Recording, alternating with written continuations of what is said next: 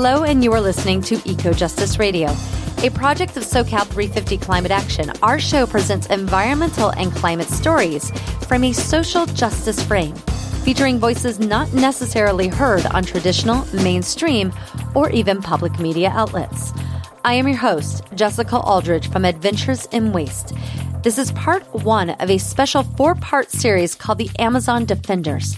On today's show, we discuss protecting biodiversity from big oil with guest Paul Paz y Miño, Associate Director of Amazon Watch.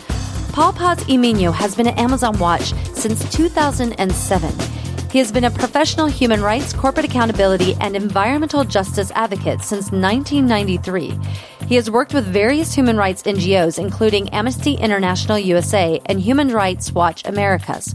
Paul has lived in Chiapas, Mexico, and Quito, Ecuador, promoting human rights and community development and working directly with indigenous communities.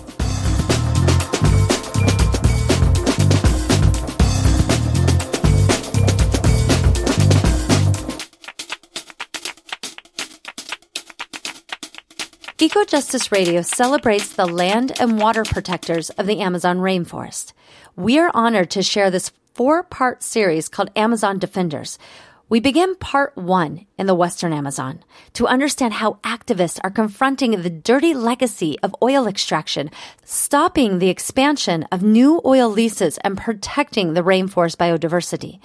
In part two, we investigate the story of a U.S. lawyer named Steven Donziger who represented Ecuadorian communities demanding justice from Chevron Texaco for one of the largest ever oil disasters. Chevron, refused to pay and turned Mr. Donziger into a corporate political prisoner. In part three, we will explore how the implications of deforestation, fires, and COVID are affecting Brazil and the eastern Amazon region. The Amazon basin is home to half of the world's tropical forests. 33% of all plant and animal biodiversity thrive in impenetrable wilderness. Unfortunately, some of the world's most promising oil and gas deposits lie deep in these rainforests, especially in the western Amazon. Moreover, governments and oil companies have opted for expediency and profit over environmental protection. Did you know that much of the Amazon crude is shipped to California to be processed? We'll talk about that later.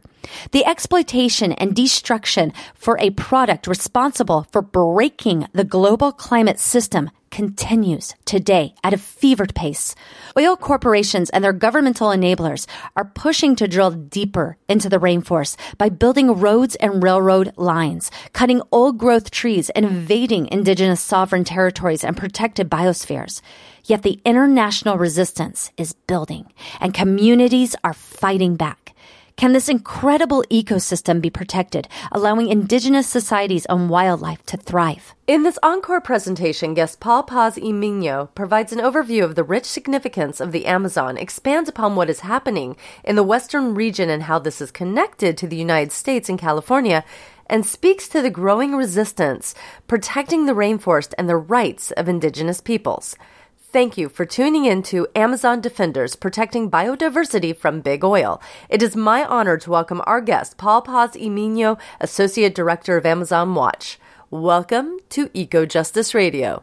Thank you. Thank you. Paul, what is the significance of the Amazon rainforest? Where is it located and what countries does it cover? And how is this connected to the overall global climate? Yeah. Okay. Well, so the Amazon is the largest tropical rainforest, um, as most people know. Beyond just the river, the forest itself, it actually covers nine different countries: um, Bolivia, Brazil, Colombia, Ecuador, French Guiana, Guyana, Peru, Suriname, and Venezuela.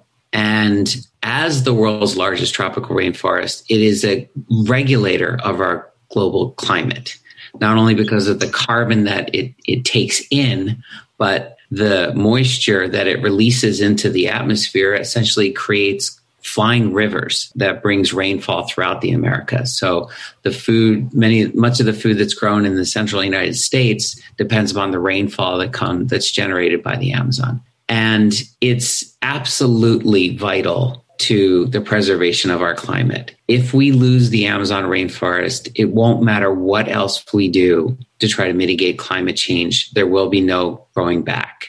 We won't be able to cool the planet enough to prevent a rise in temperature that would be catastrophic. 20% of the Amazon is already deforested. Another 20% of it is degraded. And scientists now believe we're pretty much right at the tipping point. So the rate of deforestation has grown so fast since industrialization. And much of this happens in the Western, in the Eastern Amazon in Brazil, um, where of course the fires were horrific this year and last year. So that we're at a precipice. I mean, it's not an exaggeration to say on the on the edge of a cliff because what we're looking at, if this continues, is the savannification of the Amazon. It won't be able to recover. Um, at this stage, there needs to be an end to deforestation and a and work to reforest what can be reforested. But the reason that it's so important is not just because of the climate and the work that it does to capture carbon, but also because, as you mentioned, the biodiversity, there's so much of our world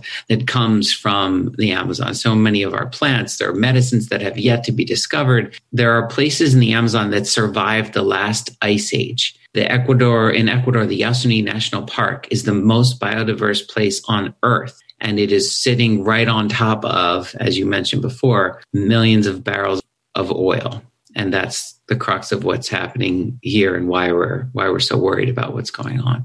And you're the associate director of Amazon Watch. Who, who's Amazon Watch? What do they do? So, Amazon Watch, we're just about to turn 25 next year. And for most of our existence, we've been a pretty small organization working directly in partnerships with indigenous communities who are striving to defend their territory, either from new extraction and development or pursuing justice for previous harms done, like in Chevron's case, which I'm sure we'll get to talk about. So, Amazon Watch does its work as a US based organization amplifying the voices of indigenous communities. And at the crux of our mission is to raise global awareness to the fact that the most effective way to protect this vital rainforest that I've been talking about is actually to defend and advocate for the rights of indigenous communities. There are hundreds of different indigenous ethnicities across the Amazon. And in fact, 80% of the world's biodiversity is on indigenous territory, not just in the Amazon, but throughout the globe. But by protecting the rights and the territories of indigenous peoples, we can actually do the task that I mentioned before of protecting the Amazon from destruction. So our mechanism is to wage advocacy campaigns with governments and corporations and with businesses and with institutions overseeing businesses, for example, to pressure them to do the right thing, either to not drill for oil or not develop or to advance the campaigns of communities that are protecting their territory. There are corporations uh, that, that come from all over the world that focus on extracting resources from the Amazon. And, and, and you alluded to it a little bit earlier, but what is it that they are extracting? Well, it depends to a certain degree on where in the Amazon. Obviously, we're talking about such a, a large region.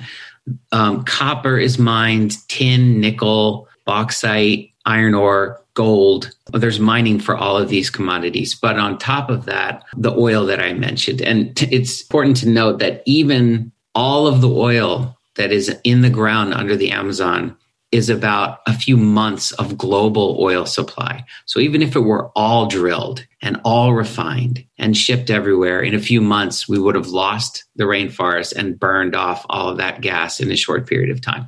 But it's still there, and it, the governments are valuing it at, at obviously massive amounts. And that's why corporations and governments want to extract it.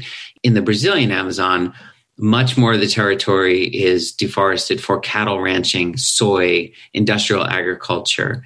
So if you travel to the western, more mountainous region of the Amazon, it's more about oil and mining. And in the eastern Amazon, more about deforestation for commodities.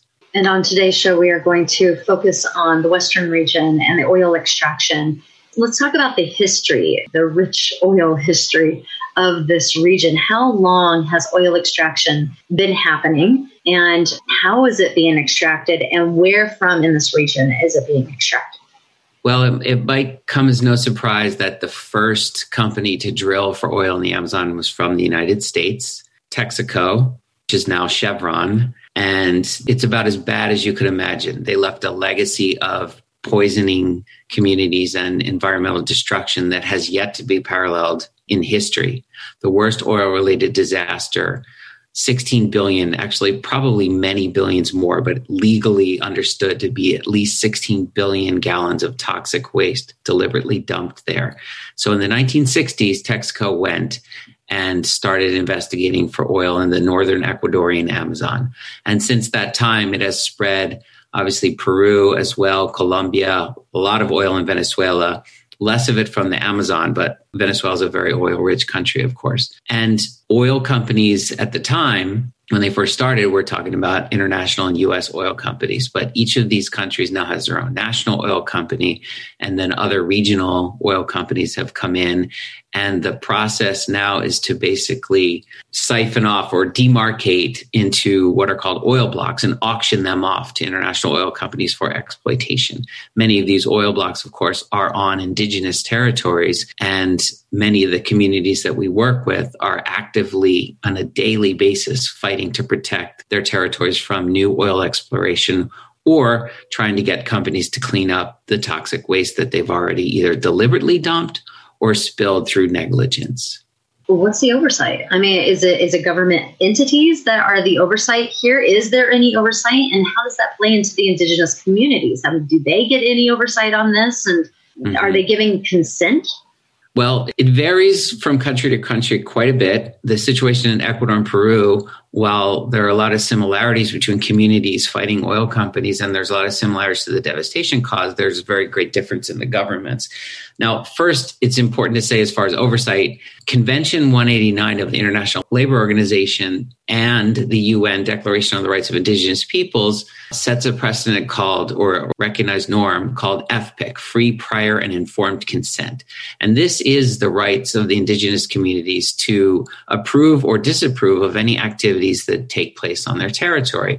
And this is what oil companies and governments try to circumvent or undermine or ignore or basically present false evidence to say that they have achieved it in order to operate in their territories. There are continual legal battles within these countries and internationally to argue that governments and or corporations are violating that right. In Ecuador, the Waorani recently won a case in their own government courts saying that their rights were violated when there was drilling on the Waorani territory. And the community of Sarayaku in Ecuador years ago won a case before the Inter American Court of Human Rights that the government of Ecuador had violated their rights by operating in their territory. They were forced to pay reparations.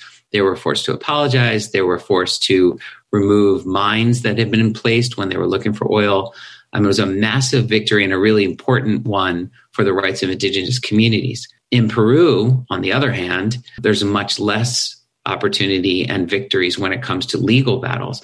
But in Peru, Amazon Watch is very proud to have partnered with communities that have continually kicked out oil companies that have sought to drill for oil and for one reason or another, it becomes eventually too expensive because they can't overcome the indigenous resistance there.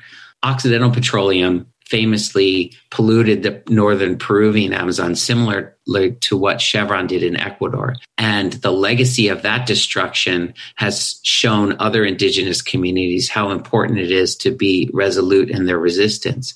So, Block 64 is a famous block in Peru that ConocoPhillips tried to drill, Talisman Energy tried to drill. Working with Achuar and others, we kicked out GeoPark, a Chilean oil company. Again, the same concession, they bid for it, and the resistance is so strong that they can't drill.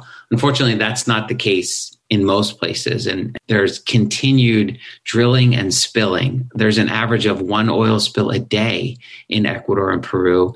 And this year, the largest one in 15 years in Ecuador, which polluted the Coca River and 15,000, uh, sorry, 35,000 Ecuadorians, but 21,000 of them, indigenous people, have been affected by it and had their food sources dry up in the middle of a pandemic when they couldn't go and seek outside sources of food. So the tragedy is on a continued basis. And despite what government, you know, the laws that may or may not have been passed, there continues to be this operation. And we might get into more later too. A lot of it is backed by Chinese loans in the case of Ecuador specifically. So there are a lot of large players, whether it's US oil companies, Chinese backed loans, regional oil companies. Everyone is circling around what they see as these oil rich resources that they want to exploit and confronting resistance. So we're talking about the regulatory issues and the different countries that have a vested interest financially in, in the Amazon let's talk about the United States for a second. We have oil in the United States. We are going to have, if it all goes the way they like, we're going to have the largest oil extraction area in the Permian Basin in, in Texas, larger than Saudi Arabia. So, why is it that the United States wants to go down to the Amazon, take this crude that's really hard to get to? It's in the middle of a rainforest, and then mm-hmm. ship that back up to the United States. And I we'll talk about this later, so we don't have to get into the details yet. But a lot of the time, too, it's shipped across the United States, but it goes to California, a lot of it to be processed. So, is that because of the regulatory issues that the United States wants to come, U.S. and Canada want to come down here or come down there to to extract? Well, there's a lot of different market forces competing for where to sell this oil. Ecuador, for example, has Chinese loans that they have to repay in oil. And there are a lot of middlemen between when it's extracted, when it's refined, or when it's shipped to be refined somewhere else. And as you mentioned, a lot of it from this part of the world ends up in California. About 40% of the oil that comes out of the Western Amazon gets refined in California. Most of that at the Chevron refinery in El Segundo in Southern California, but in, in all the refineries up, up the state. But uh, under the Obama administration, the US became the number one exporter of fossil fuels. So, yes, while we're exporting it, the US is also bringing it in. And the funny thing is, or that the tragic thing in a way, is that as climate justice activists push for a reduction in oil, and basically we need a managed decline throughout the world, but especially in the United States and California, the tension is often, oh, well, if we can't drill more in California, then we're going to be forced to buy more oil from Ecuador. And you don't want us to do that because it's affecting the Amazon and indigenous peoples, trying to kind of pit people against each other, which is why it's actually really important that indigenous communities are aligning between the North and the South to stop this kind of extraction in every area because it's a fallacy that they need to export and import this oil. The truth, however, is that countries like Ecuador are very dependent upon oil and the export to continue to keep their economies going, especially with COVID, because the tourism industry in Ecuador is, was the most powerful, actually, even more than oil. And that's been decimated since the global pandemic. But when they've attempted to appeal to the global community to help them not drill that oil, there was a very famous initiative that ex President Correa started called the Yasuni Initiative. And it was to essentially turn to the world and say, we have this resource in the Amazon, we're going to leave it protected. In exchange, the world will pay for us not drilling that oil. It was different than a car. It's not an offset. It wasn't meant to be, and Amazon Watch, I want to be clear, sees offsets as a false solution that it just harms other communities. Someone is going to suffer from where it's drilled or burned. It may not be this community, but it's going to be that community. You can be sure it's going to be a community of color or an indigenous community that pays the highest price. So we're opposed to that, but this was different than that. The rest of the world didn't didn't come together and it fell apart. And actually, Correa was one of the people that was essentially undermining it. We found out later in negotiating these Chinese loans. But whether or not there's like there's not a coordinated effort that we can see between where someone decides we're going to import this oil from this area and drill it from somewhere else. There's just a massively moving global market for selling and reselling oil. And much of it comes right up here right because it makes the most sense i guess logistically for the tankers to go from the western amazon up to california. Some go to texas but most of it comes here. And what amazon watch has been doing is trying to work with the government of california to regulate that and say that just like blood diamonds, you know, should be prevented and no one should be accept allowing the import of conflict items. All of this oil is devastating not just to the environment but to these indigenous communities. So we want there be to be some regulations to prevent that. But as I mentioned, then we come up against well, you know, Gavin Newsom would say, well, then we're going to have to drill for more, allow more fracking or drill more for more oil. And he has still been permitting new licenses for, exactly. for fossil fuels. And we'll get into a little bit on, you know, how this plays into oil spills and the dumping and all of that in a moment. And we'll take a break right now. Hey, listeners, quick break here. We hope that you're enjoying Eco Justice Radio. We air every Friday at 3 p.m. on KPFK Los Angeles and every Monday at 9 a.m. on KPFT Houston. Stay connected by subscribing to Eco Justice Radio on all major podcast apps and visit our website, ecojusticeradio.org, to check out previous shows and guests and get connected with us on social media. Today, we are featuring an encore presentation of Amazon Defenders Protecting Biodiversity from Big Oil with Paul Paz y Miño, Associate Director of Amazon Watch. Paul, as you mentioned, that uh, with the lack of these regulations, with the oil spills that are happening, the recent recently there was a, a very large oil spill. We have the effects of COVID nineteen that are affecting the communities down, the indigenous communities down in the Amazon rainforest. How does the lack of these regulations specifically affect the community? What is it that they are seeing in their community as it pertains to their health, to their livability in that area? What has been the effect? Well, first, I mean, it's important to note there's been almost a million and a half cases of COVID in the Amazon. 34,000 people have died. 73,000 of those cases have been indigenous people. And there's been over 2,000 indigenous deaths. And many of these communities, obviously, they live communally. So it's much more difficult to distance and prevent the spreading of the virus once it reaches communities. And some communities, uh, we didn't mention this before, but there still remain many isolated communities in voluntary isolation throughout the Amazon. So one person being infected there could completely wipe out the community. And that has happened over the course of the last few decades with oil exploration because you can't just politely set down in the middle of the jungle, drill your oil, ship it out on a tanker and say, thanks very much. You know, we're done here. We'll move on to the next place. You move in with massive roads. They come with towns and oil workers. It brings violence against women, prostitution, crime, and then the surrounding areas are devastated by those effects. And indigenous communities start to get pushed back further. They can't hunt where they normally do. They can't fish there. Then they start becoming dependent upon the, the town to buy their food and that cycle starts to erode to the point where the communities are essentially decimated. So we've seen this already in the northern Ecuadorian Amazon where Texaco first went. And now further east around where I mentioned Yasuni National Park and elsewhere in that area that remains protected, that's where now the government of Ecuador is trying to drill. And there may be regulations, but as you might expect, there is a lack of enforcement, or when communities do take action in court, like around this recent oil spill, they're dismissed, and the government ministries may be essentially greenwashing the supposed cleanup operations of oil companies because of the political pressure that they get. And in Peru, it's actually much worse than that.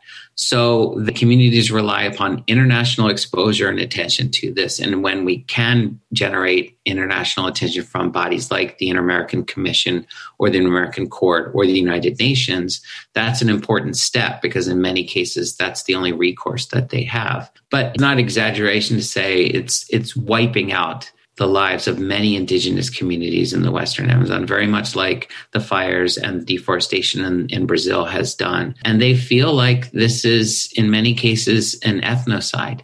And there's indigenous communities, many of these, especially in the Ecuadorian border with Peru, these are warrior tribes. Like the Achuar of Peru and Ecuador and the Shuar pride themselves as fighters. Now, they're not taking up arms to fight these oil companies, but they're very much seeing this as a battle for their survival. And when they challenge oil companies and go to them, they say, you know, we're fighting for our lives and we're fighting for the forest. And this is about our existence. It's not just about, well, you know, we like this area. We don't want you to despoil it. It's a life or death situation. And you just mentioned recourse, and, and that was what I wanted to ask you about. Are there any protections or recourse for the environmental destruction, the human rights issues, and the, the, the health issues, the displacement? And you were saying that there's very little? There's very little. And, you know, as I mentioned, that first oil company, this is kind of like peeling the can of worms right here, right? Texaco, which became Chevron, set the precedent that a US company could just go right into Ecuador and to the Amazon and pollute intentionally for decades and never do anything to clean it up. And they've used their might as one of the largest corporations in the United States to escape with complete impunity to this day. And that sends a massively terrible signal to the rest of the companies operating there because it's a lawlessness to the point where why would any other company fear that they're ever going to be held account if this company that admitted to the destruction that's a really important thing to remember. They they said, yes, we did. And what happened is they drilled for oil. When you drill for oil, you first extract drilling waters, heavy waters laced with carcinogens and other toxic chemicals. And the process for 100 years or more has been to store those foundation waters in a tank and then re inject them into the earth. And that was a process in the United States by law when Texaco went to Ecuador, but there wasn't a law there that said they had to do it at the time. And it was an incredibly oil friendly government at the time in Ecuador. And so Texaco made the assessment that it would save them about $3 a barrel if they simply dug pits in the earth and dumped the toxic waste there. They didn't even bother to line it. They set up a system of goose pipes so that when the rain falls, which of course it does every day in the rainforest, the water would travel through these pits and be released into local streams. And that's what these indigenous communities were drinking from and bathing in and continued to do so. And they set up about a thousand of these pits. And then when their consortium was done, they took their money in the early 90s and left. And they made a token measure of saying, here's $40 million, we'll clean up a portion of these pits and they pushed dirt over top of them, told people it was safe to live there, and then left. And since that time, since 1993, these indigenous and farmer communities have been fighting a legal battle just to get Chevron to pay to clean that up and to give them assistance for the health crisis that they've that they've suffered as a consequence. And so in 2011, a judge in Ecuador awarded what essentially came to 9.5 billion dollars and said that Texaco needed to pay or Chevron needed to pay. And they said, no, we're not going to pay. We're pulling our assets out. We're going to fight till hell freezes over. Then we'll fight it out on the ice. And then they turned around and countersued the very people who sued them, saying that it was all a scam and that it was just a get rich quick scheme by some lawyers in New York and their partners in Ecuador that were trying to expose and exploit Chevron because it was so rich. The company that admitted to deliberately essentially poisoning the area there said they were the victim. And what's so, and you could probably hear it in my voice, like as I talk about this, the frustration is that if this oil company can set this precedent, admit to the crime, have decades of legal battles and never be held to account, then what hope have we to fight in this climate justice movement? How can we hold the fossil fuel industry to account for anything it does if its most heinous crimes go unavenged essentially or or just are left uncleaned up and and without any recourse. And so the indigenous communities in ecuador they fought there. They've fought in canada. They have fought before international tribunals. They have fought in the united states and still chevron hasn't paid to clean up. That to me is a terrifying signal for the climate movement and i really want to see chevron at the top of the list of companies that we come together as a movement to hold to account for what they did in Ecuador. And it's happened again. As I mentioned, Occidental Petroleum, similar situation in Peru. Other oil companies come and go, they drill, they dump, they leave, and they leave back a toxic mess that the governments are left to either clean up or not clean up.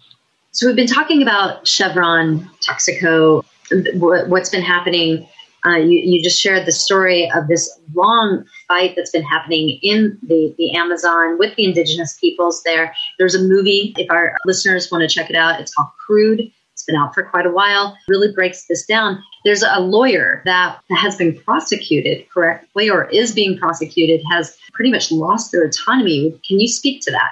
Yeah. Bottom line so, Steven Donziger, who has been a, a, principal lawyer since the beginning, since Texaco was first sued by the Ecuadorians in the early 90s, has been the stated target of a campaign by Chevron to essentially destroy him for the work that he did to help them actually win their case. So, first, it should never be ignored. Texaco admitted to deliberately creating this. Texaco and Chevron lost. Indigenous people sued and won a $9.5 billion judgment, the largest ever, and the first time indigenous people were ever able to do this.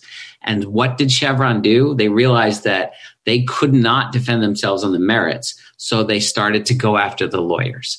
And they spun this narrative and they've spent billions of dollars, hired 60 law firms, 2,000 legal professionals for decades to stop the enforcement of this. And it all comes down to preventing Steven Donziger, who, despite amazing odds, was able to keep this case going for so long. Remember, there was, there was a lawsuit in New York that went for almost 10 years. And then that was moved to Ecuador, and that went for eight years. And then there was an international enforcement action in, in Canada. And then there was a RICO case brought against them here. Each of these cases is almost a decade long. And Steven has had to work to try to fight them, either as the plaintiff to sue on behalf of the Ecuadorians or defending himself from the attacks. And what they've done at this point is they've had him disbarred. They bribed a witness to lie to say that, that he, who was a judge in Ecuador, had been bribed by Donziger, provided no evidence. The evidence that they did give was fabricated and disproven. But despite that, Steven was found guilty of racketeering. And by the way, they didn't just go after Steven. They said Amazon Watch, Rainforest Action Network, all these other organizations, bloggers, journalists, environmental groups were all part of this massive conspiracy and they came after us as well. But they took Steven Donziger's license away.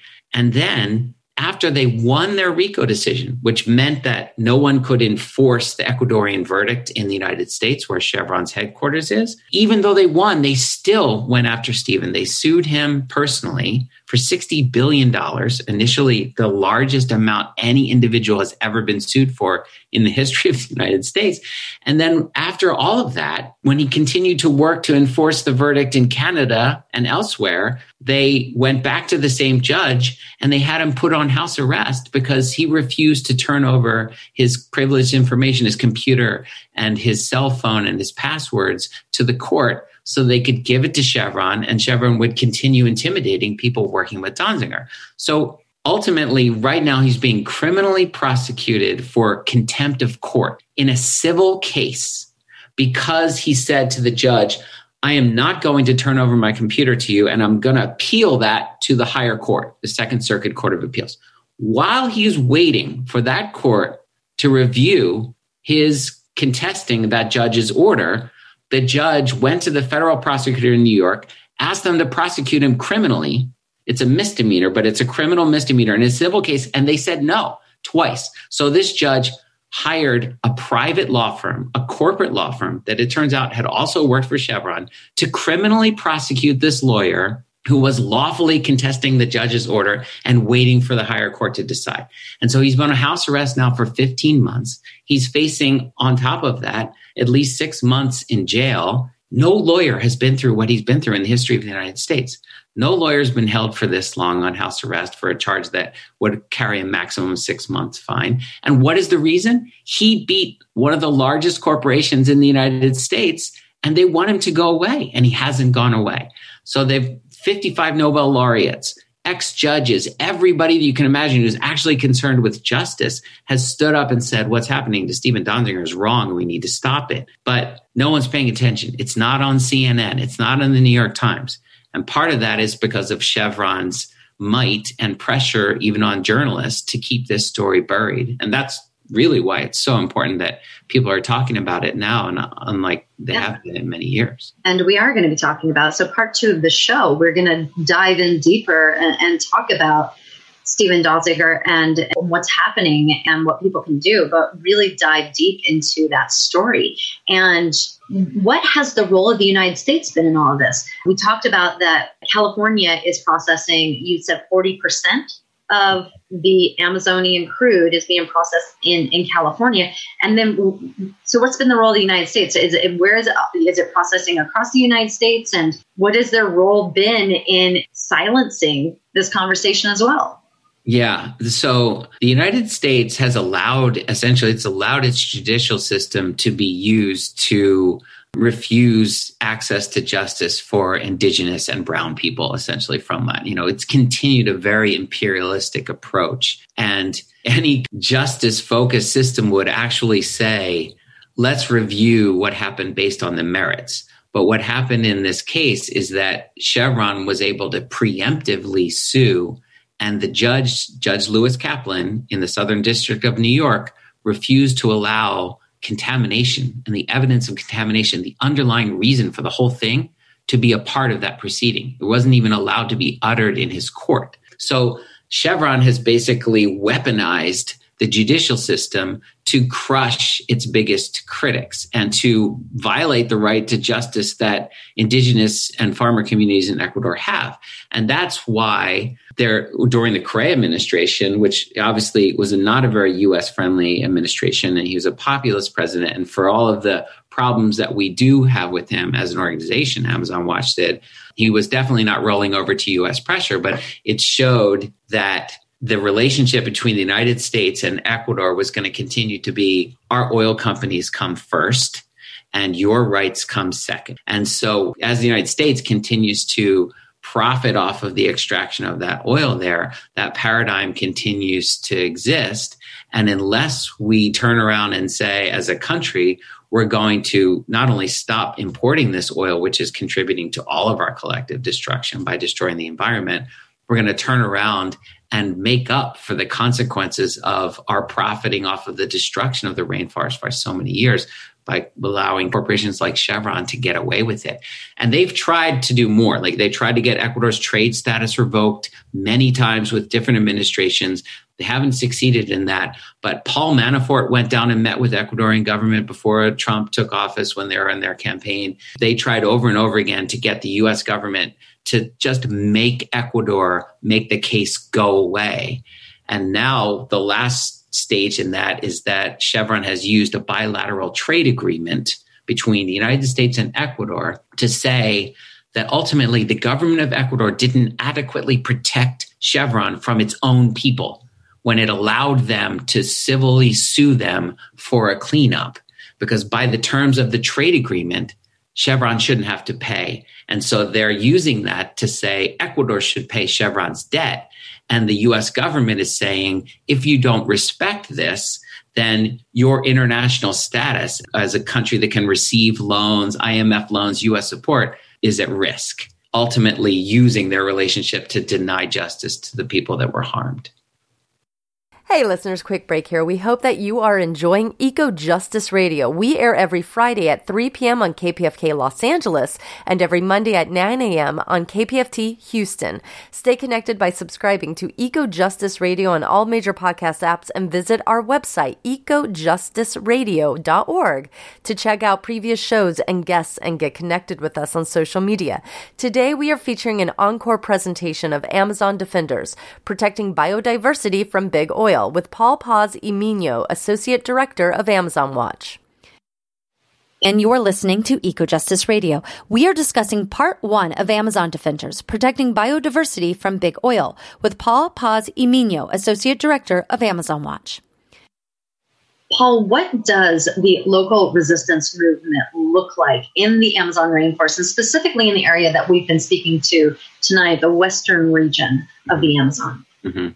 Well, Ecuador actually has the largest international, or sorry, the largest indigenous association of any country, CONAIE, which is an a national federation of indigenous peoples, and then each one has its regional body. So CONFENIAE is the regional association of indigenous peoples of the Ecuadorian Amazon and each of those communities is organized. So there are many different indigenous ethnicities in Ecuador, and those communities have representatives that are part of this. And Amazon Watch and other international organizations work directly with these federations to help them organize to prevent incursions into their territory or to call for cleanups or to hold their government to account. In fact, a year ago, about a year and a month ago, many indigenous communities marched in Quito. There were uprisings in Ecuador. It started as uprisings against austerity measures put in place to appease the IMF.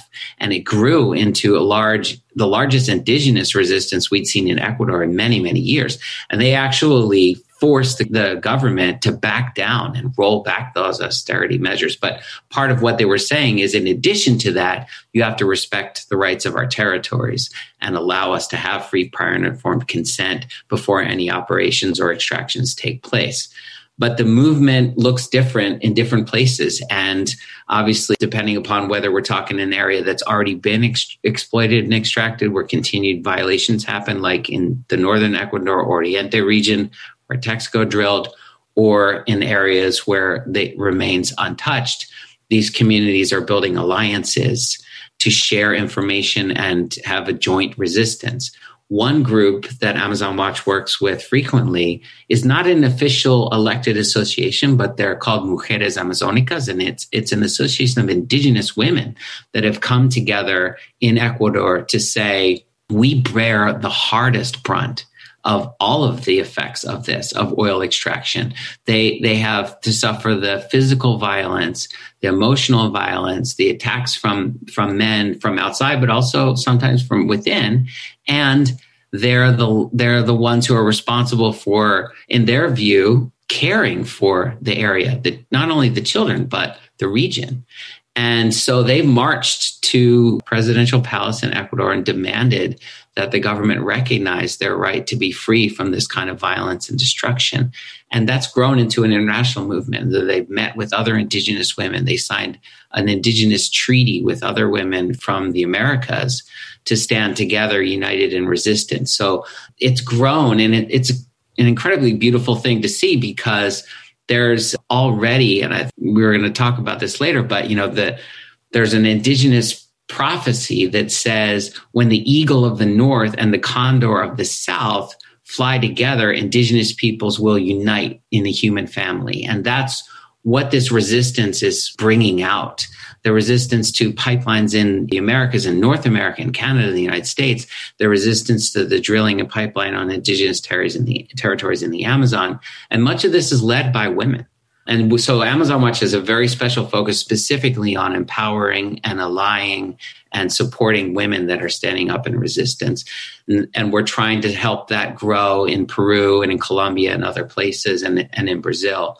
Some of the most charismatic, powerful leaders in this movement are indigenous women, Sonia Guajajara in Brazil and Nemonte Nenquimo in, in, of the Waorani in Ecuador, who was on the cover of Time magazine not too long ago one of the top 100 most influential people. So there is a lot of hope in this resistance and its growth and you know our mechanisms for sharing the stories of resistance because that's how we connect with it. You know when in, we bring community members of Sarayaku in Ecuador to Standing Rock so that they could connect directly and be a part of that joint struggle. And once those bonds are made they stay throughout the, the resistance. And we're kind of privileged as an organization to be able to do that and feel very honored to have that role as you know, a non Indigenous organization, but putting f- at the forefront the voices of those communities in resistance and then working to support their direct needs.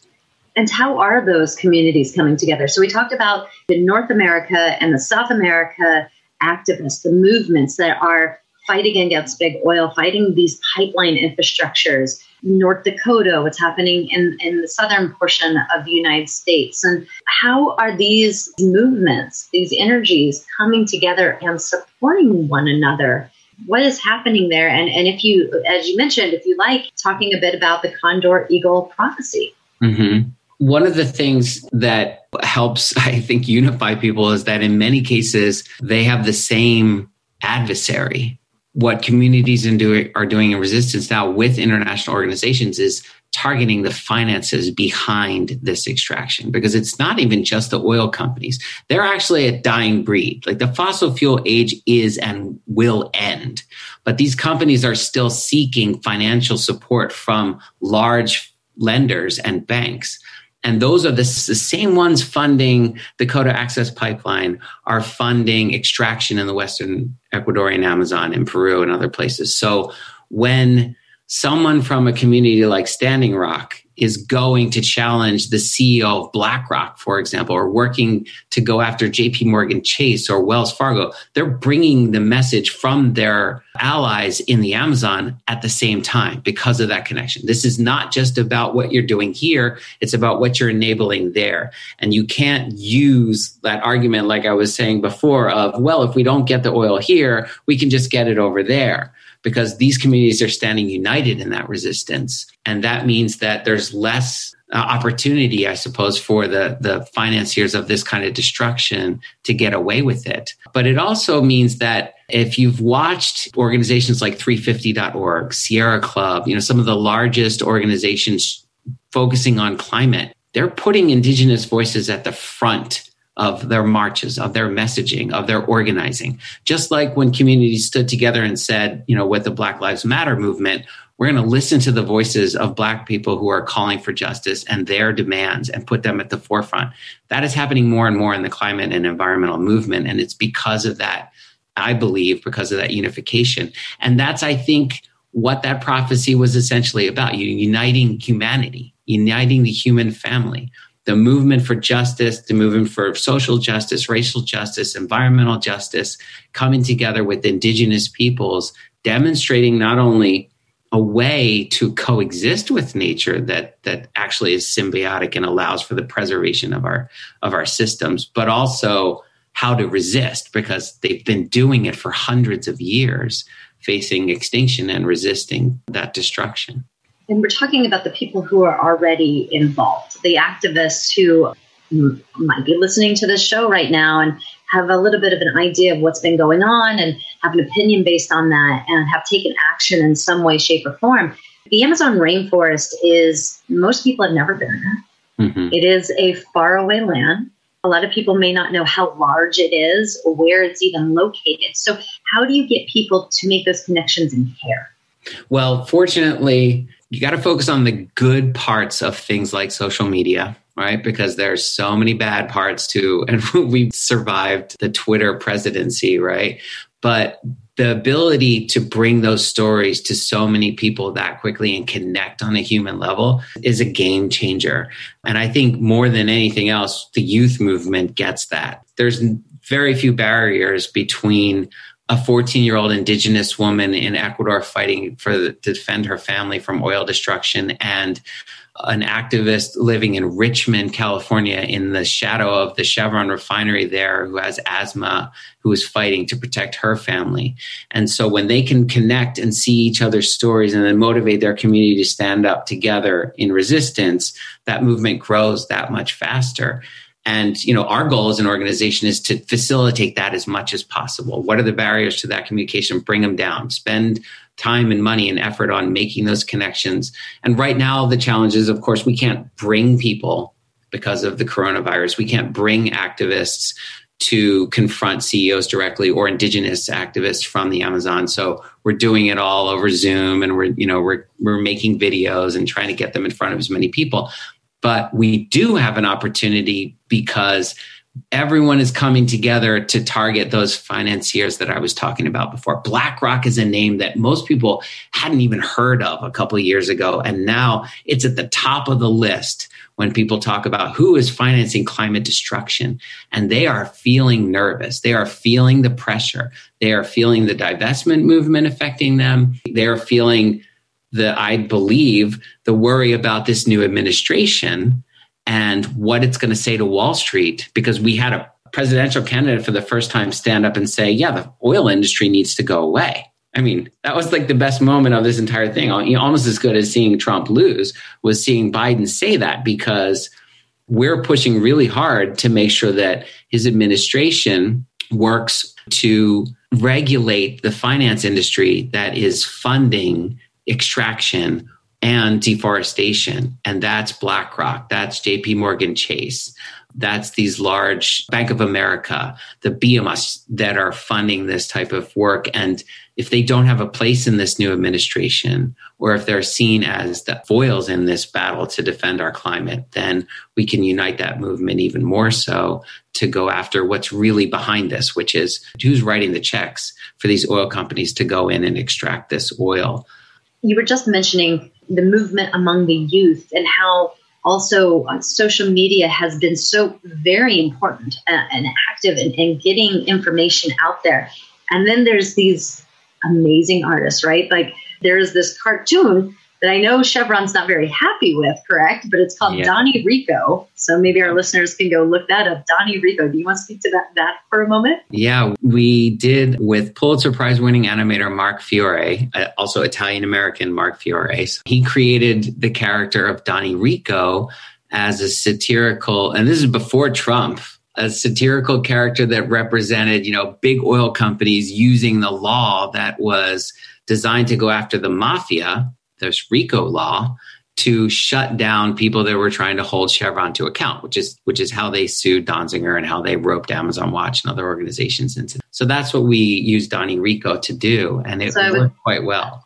And I would tell the listeners then go go watch these videos, the Donnie Rico. They can find it on YouTube or Amazon yeah, Watch. There's, on Amazon Watch's YouTube page, we we did a whole playlist. There's five Donnie Rico. They're like two three minutes long. They're not very long, but well, in addition to to watching these cartoons, what else can people do to push back against these oil companies and help make significant changes to support the longevity of the Amazon rainforest and the indigenous peoples? Yeah. Well, everybody has a responsibility, in my view, to be a climate activist of some sort for sure. And like this affects us all. It's not something that we're going to change just by recycling or even changing our own habits, which it does help, but that's not going to fix it. You have to get involved either politically or economically in pushing for that change. So, depending greatly upon where you live, there are groups that have targeted campaigns focusing in the United States almost everywhere on some aspect of the oil industry, whether it's fracking, oil ex, uh, refining and exploration, or uh, in this or pipelines. So I would encourage everybody to find out what that local environmental justice battle is where they are and at least be informed about it because the company hopes and prays that you don't know and you let it go and you won't support politicians that are challenging it.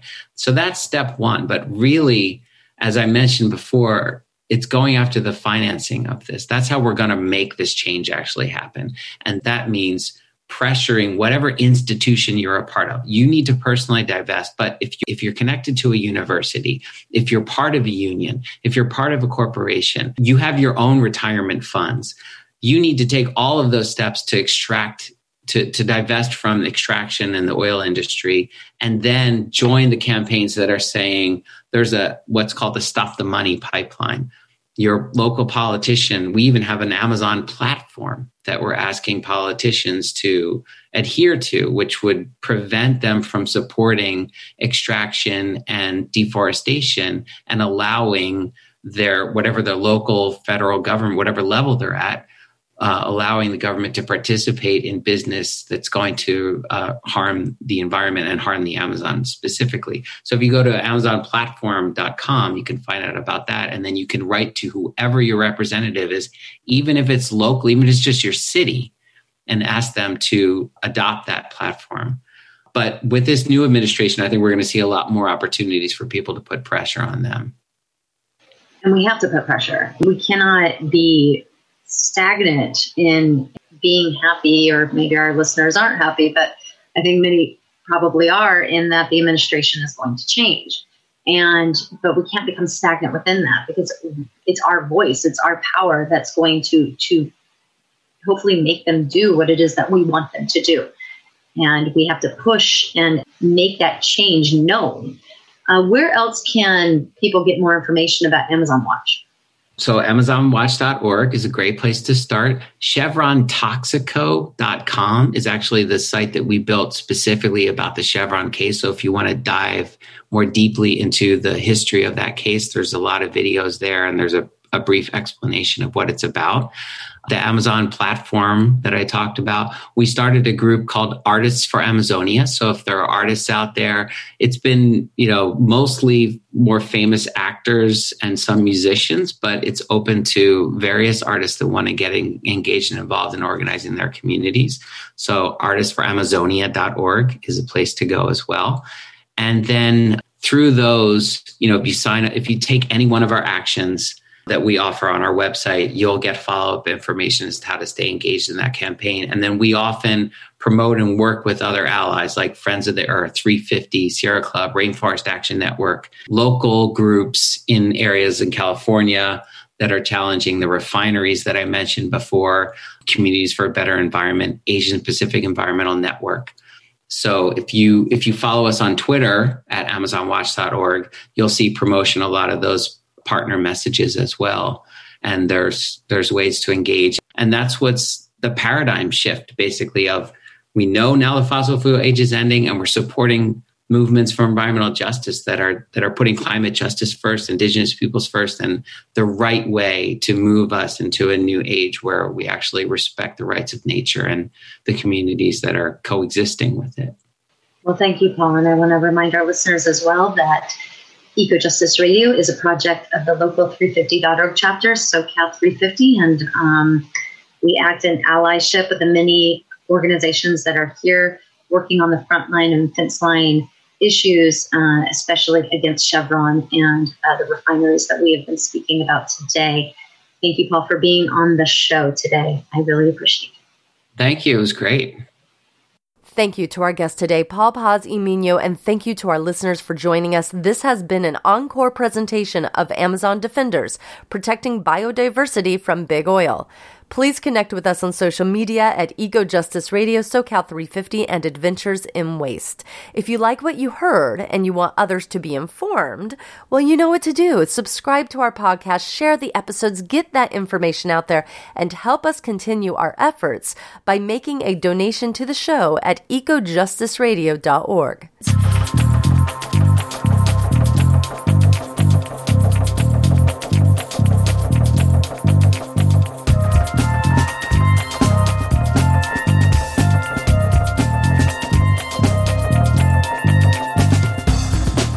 You have been listening to EcoJustice Radio, a project of SoCal 350. The show can be found on all major podcast apps and at ecojusticeradio.org. Created by Mark and JP Morris, executive producer Jack Eidt, producer Amelia Barros, engineer Blake Lampkin, interview hosted by Jessica Aldridge from Adventures in Waste, and original music by Javier Cadre. And until next time, remember the power is yours.